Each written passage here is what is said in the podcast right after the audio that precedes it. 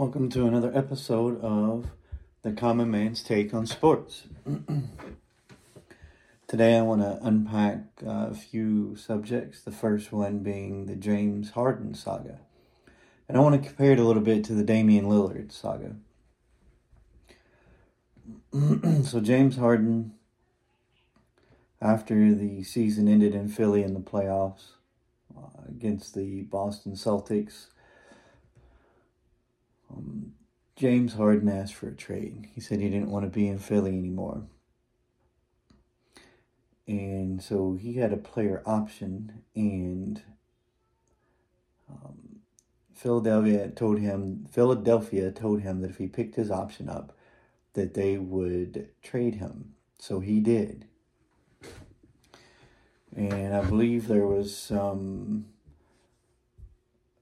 communication with the Clippers because that's where James Harden is originally from, LA. But ultimately, Philadelphia wanted too much in return that the Clippers didn't want to give up. So Philadelphia came out last week and said that all trade talks for James Harden have ended. We're keeping him, and we're going to make it work with Joel Embiid and James Harden as our one-two superstar punch. So then a few days later, James Harden on his uh, tour while he was in China or um, on an Adidas. Yep, nope, he was on an Adidas uh, tour for his shoe. Came out and called uh, Morey a liar and said that he definitely doesn't want to be in Philadelphia and that Morey lied to him uh, when they talked about the trade. So now you have a disgruntled James Harden. So here's the difference between the Dame Lillard situation and the James Harden situation uh, from my point of view. So Portland knows that Dame Lillard is going to come out and give them 100% no matter what. Even if he even if they don't trade him right away and he's still on that roster at the beginning of the season, they know that he's proven over the course of his career, college, in pros, that he's the consummate professional. Um, he's a competitor. And even if he is still in Portland, they know he's going to come out and he's going to give it 100% every night. Uh, he won't be a distraction to the team because that's just not the type of player or person that he is. So James Harden's a little different. We've seen him be a distraction to teams when he was in Houston, and when he was in New Jersey, uh, or uh, when he was in Brooklyn. Sorry, forgot to change the name from New Jersey Nets to Brooklyn Nets. Uh, he was in Brooklyn. Um, so Philadelphia's problem is a little different because they have a player who is kind of a prima donna, and he will be a distraction to the team if he thinks it's going to get him traded faster. Uh, James Harden will probably sit out games and refuse to play because that's the type of person he is. And I'm not saying that's right or wrong, but I'm just saying that's the difference between him and Dame Lillard. Dame Lillard's going to do the right thing uh, by himself and by the team no matter what. James Harden's going to do whatever gets him what he wants faster. So Philadelphia's problem is now they've come out and said that they want to make it work with those two and that all the trade talks are over. And James Harden is still saying he wants out. You know, how are you going to make that work? You know, obviously he doesn't want to be there. He's not going to want to be there. And again, the type of player he is, he will definitely be a distraction. And Philadelphia has other problems to deal with without having their number two super number two superstar be a distraction and drag that team down. Uh, so Philadelphia probably needs to go back to the drawing board. Just accept the fact that James Harden just doesn't want to be there, and the James Harden trial just didn't work and figure out a trade that would work between them and a team that uh, Harden would be okay going to. I'm pretty sure they can find a couple of trade partners that would give them a decent return. I mean, you're not going to get the same return for James Harden that you are Dame Lillard. Because James Harden's not the same player he was uh, when he was in Houston or Oklahoma City. Uh, he's his stats have kind of dropped a bit since he's been there, uh, and, and maybe he makes a bounce back and he goes back to you know how he was playing at those places. But as of right now, you don't know that, so you can't ask for the same return. You know, Dame Lillard last season was one of the best players in the league. You know, he he was a top ten player, probably top five if you look at his stats.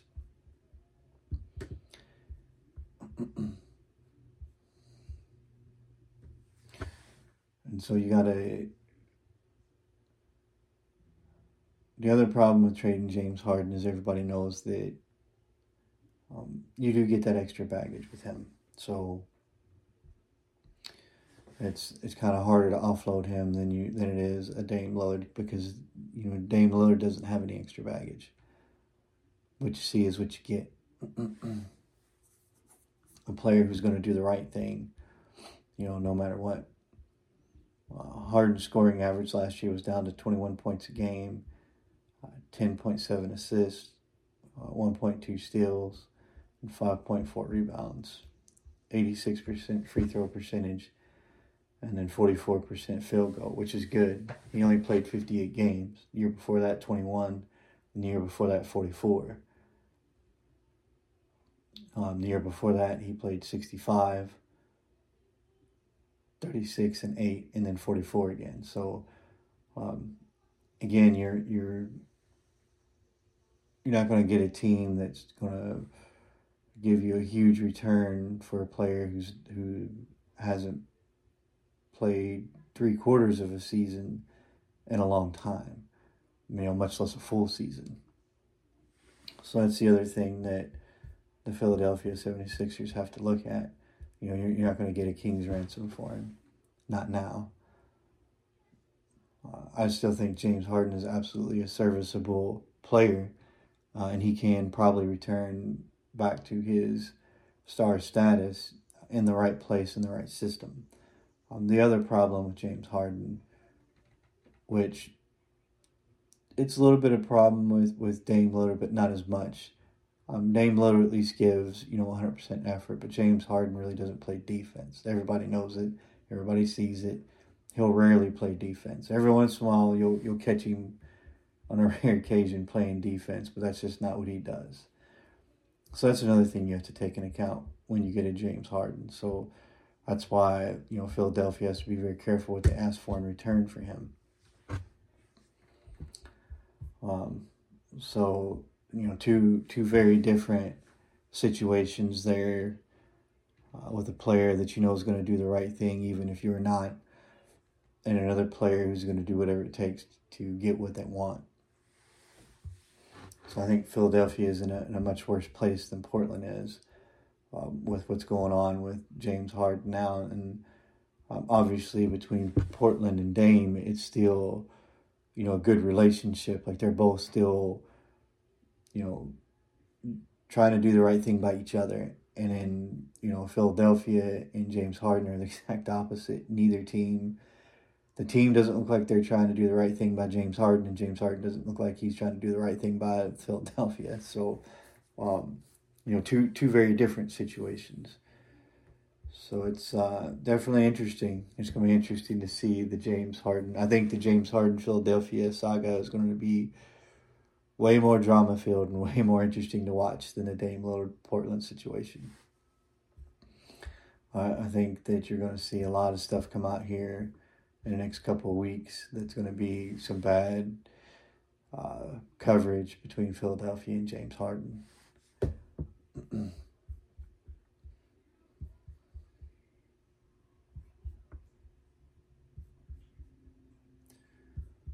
uh, we'll see what happens.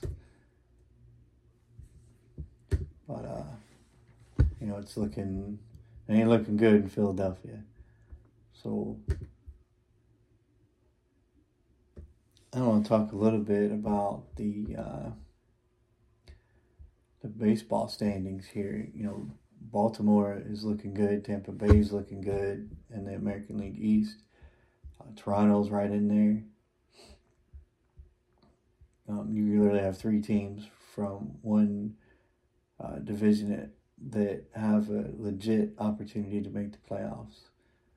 Um, you got Minnesota in the Central, the Twins. Uh, outside of them, uh, nobody else in the Central Division is even in the race. Uh, you have Texas and Houston both uh, still in the race. Uh, Texas at the Texas Rangers at 72 and 48, and Houston at 69 and 52. So, uh, you know, right now for the uh, division leaders, you're looking at Baltimore, Texas, and the Twins. And then for the wild card teams, you're looking at Tampa Bay, Houston, and Toronto. Seattle's right there. They're only two games, you know, out.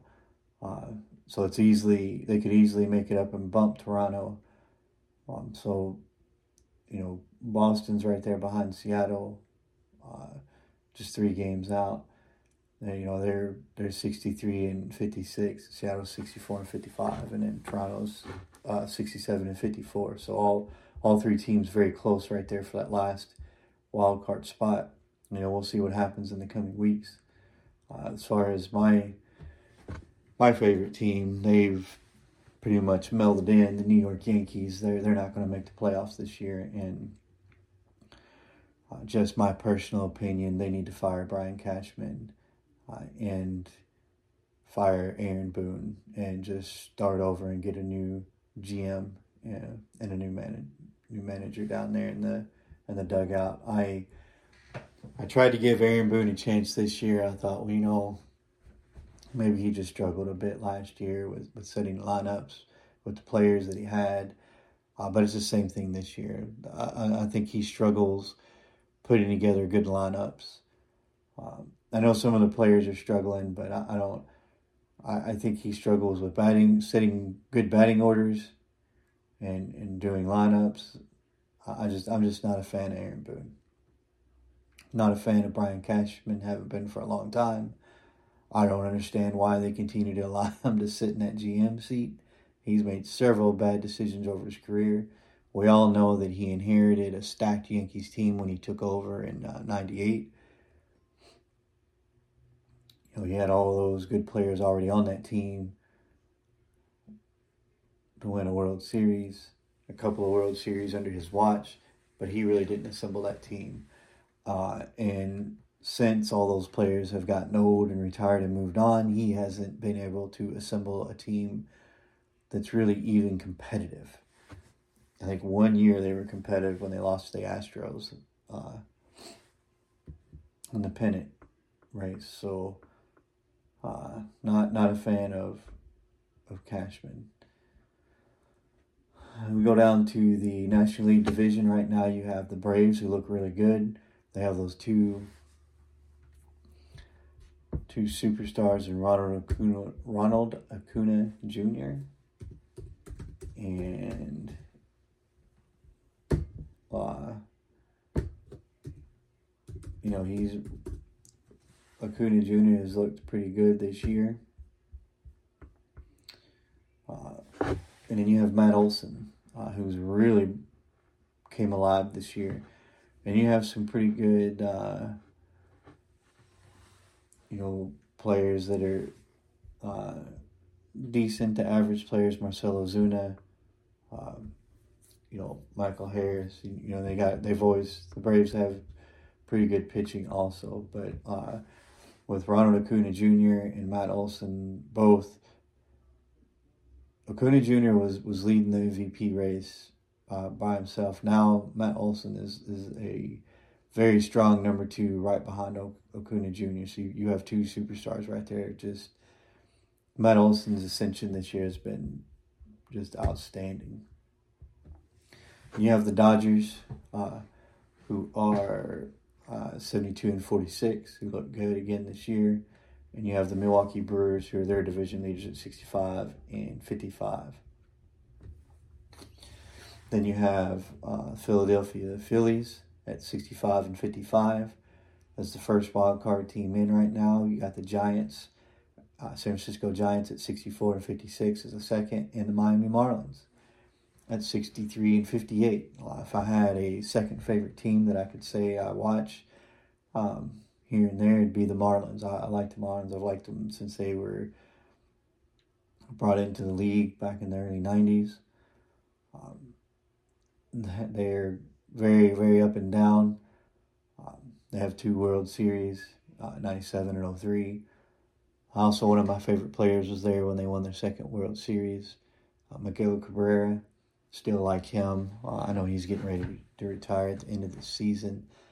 Um, even though Miami got rid of him because they didn't want to pay him, he went to Detroit. I still watched him play in, in Detroit just because I liked him. Uh, he'll always be a Marlin to me. uh, Stanton. Uh, enjoyed him a little more on the Marlins than I have on the Yankees. He's uh, he had a first couple of good seasons with the Yankees, and then Stanton's just been injured uh, the last few years. I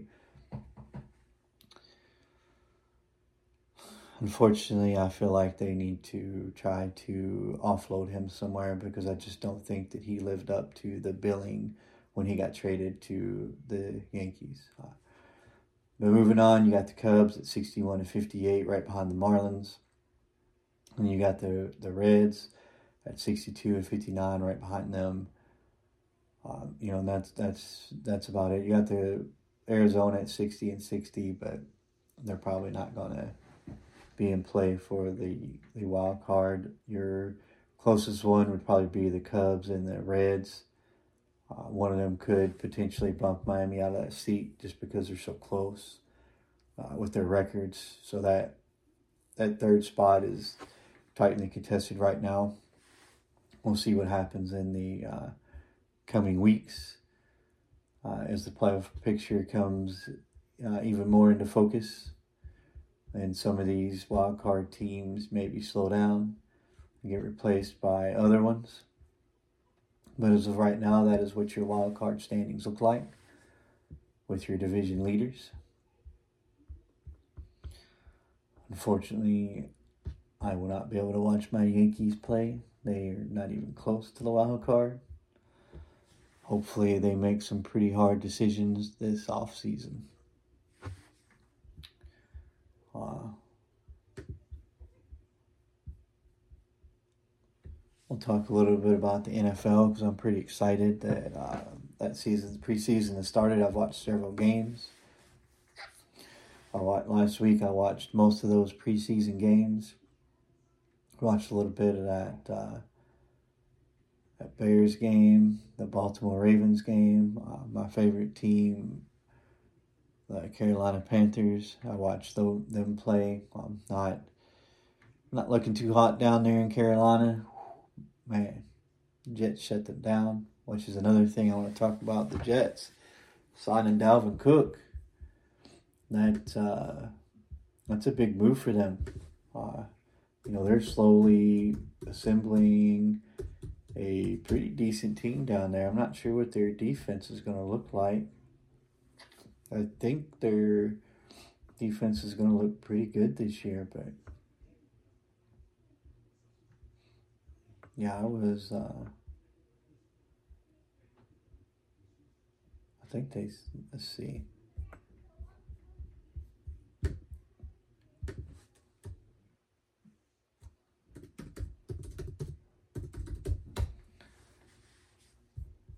So, yeah, yeah, Dalvin Cook signed with the Jets. So, um, that's that's pretty awesome for the Jets because they've been kind of struggling here for a while.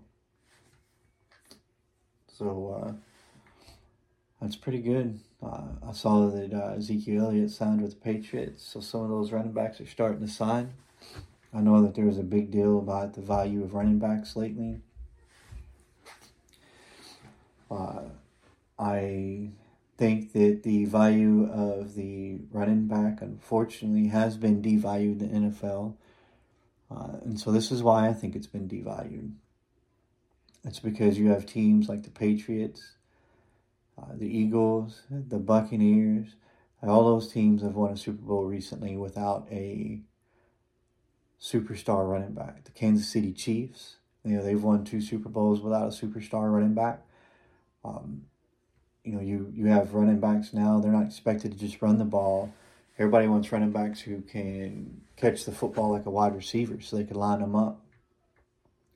So the uh, the reason why the value of the running back has changed is because you know you're expected to be able to catch the ball out of the backfield, but also you know you now have these scrambling quarterbacks where back in the day, you know you had guys like uh, Randall Cunningham, Steve Young, Warren Moon. You had maybe three three quarterbacks in the league who could scramble. That was it. Like that was a rarity. You know, uh, even in the uh, Michael Vick years, right? Michael Vick was the only real scrambling quarterback. You had a couple that tried, but nobody, you know, changed the game like Michael Vick. And now, you know, a couple years after that, you know, Vick Vick made the uh, the scrambling quarterback popular, and then you had the Cam Newtons and the Russell Wilsons who came in and were pretty successful with being able to scramble and throw the football. But again, you only had a couple who were, were successful at it. Uh, you know, Kaepernick had a little run there where he was a scrambling quarterback and able to throw throw the football also with a decent amount of accuracy and so that that was it. You just had those three who were successful. Everybody else, what you know, that was it. Everybody else was a pocket passer. Now you have a handful or more scrambling quarterbacks. You know, every team wants that quarterback who has the threat of running. You know, you got Patrick Mahomes in Kansas City. You got uh, so you still have you know Russell Wilson down in Denver. He doesn't run as much as he used to, but he still poses the threat. You know, you got Josh Allen, scrambling quarterback. You got Lamar Jackson, scrambling quarterback. You know, there's way more quarterbacks in the league now who, who pose the threat of running. So when you have a quarterback like that who takes carries away from your running back because they're a threat to scramble, you know, you can you don't have to have a superstar running back that's that's a workhorse. And so that's why I think the NFL the, the value of the running backs has changed now where you know, teams are looking around like, you know, we don't need to pay a, running back $15 million a year uh, to be a workhorse back when we can pay two backs who can catch the ball out of the backfield and average about 10 to 15 carries a game and pay them 5 million apiece or less and still win a Super Bowl. Because we have a scrambling quarterback who's accurate and you know po- you know he poses a threat to defenses because yeah, he drop he might drop back to pass and then all of a sudden take off running and now he's unaccounted for. Or if you take a linebacker or a safety and spy the quarterback, now you just lost somebody who could help out in coverage and there's going to be a receiver or tight end or, or maybe that running back who's coming out of the backfield who's open to catch the football. So I do believe that the, the running backs are right. The, the running backs have been devalued, but it's just the evolution of the game. It's not going to change. I don't think it's going to go back. You know, everything goes through an evolution, right? And so football has gone through an evolution, and, and the running back uh, spot has changed. It's not the same anymore. So they're not going to get paid the same anymore. Uh, will, that, will it go back down the road? Maybe, but probably not. Uh, not unless the NFL goes back to more of a pocket passer system. But again, the the quarterback positions also, you know, evolved with the Lamar Jacksons and uh, the Josh Allens. Uh, you know, it's it's all evolved. You know, people don't want that pocket passer anymore. They want that running back who got who has a little bit of speed and, and can take off from the football if teams need it. So, um, I don't know how you fix that for the running back position because you know how do you how do you take a step back? You don't. So I don't know what to tell the running backs uh, in the league. your contracts are probably going to start getting smaller, and there's really nothing you can do about it. Um, and it's unfortunate, but it's just the evolution of the game. I have to see the direction the game takes later, but you know, it's you'll have to pick up another skill as a running back if you want to get that high money. Uh, for me, if I was a running back, um, like say Dalvin Cook or Saquon Barkley or a Christian McCaffrey, uh, I would do my contract based on my touches, right? Because all those guys are going to get maximum touches compared to a normal running back. Because they are being lined up in the slot or on the outside to go out and catch footballs, right? So maybe that's a way around it to, to make your value more. You know, negotiate your contract around how many times you touch a football a year, right? If you touch football 300 times in a season, then you should pay be paid like you touched football 300 times in the season. So maybe that's an idea for the running backs. You know, if you want to get paid more, uh, then maybe you got to uh, change your game a little bit, do more, go out there with uh, with the quarterback, practice catching football, so you can be a threat. You know, in the slot or somewhere else. You know, learn how to run routes. That's how you get paid more as a running back now not just by taking handoffs from the quarterback and running between the tackles anymore or bouncing it to the outside. That just doesn't work anymore. Um, so that's it for today. That's all I wanted to cover. If you guys have uh, any topics you would like for us to discuss, my teammate here will be back for our next episode, Quentin. Uh, and uh, we will talk about another topic. Until then, you guys have a great day. I hope you subscribe and continue to listen to our podcast. Uh, thank you.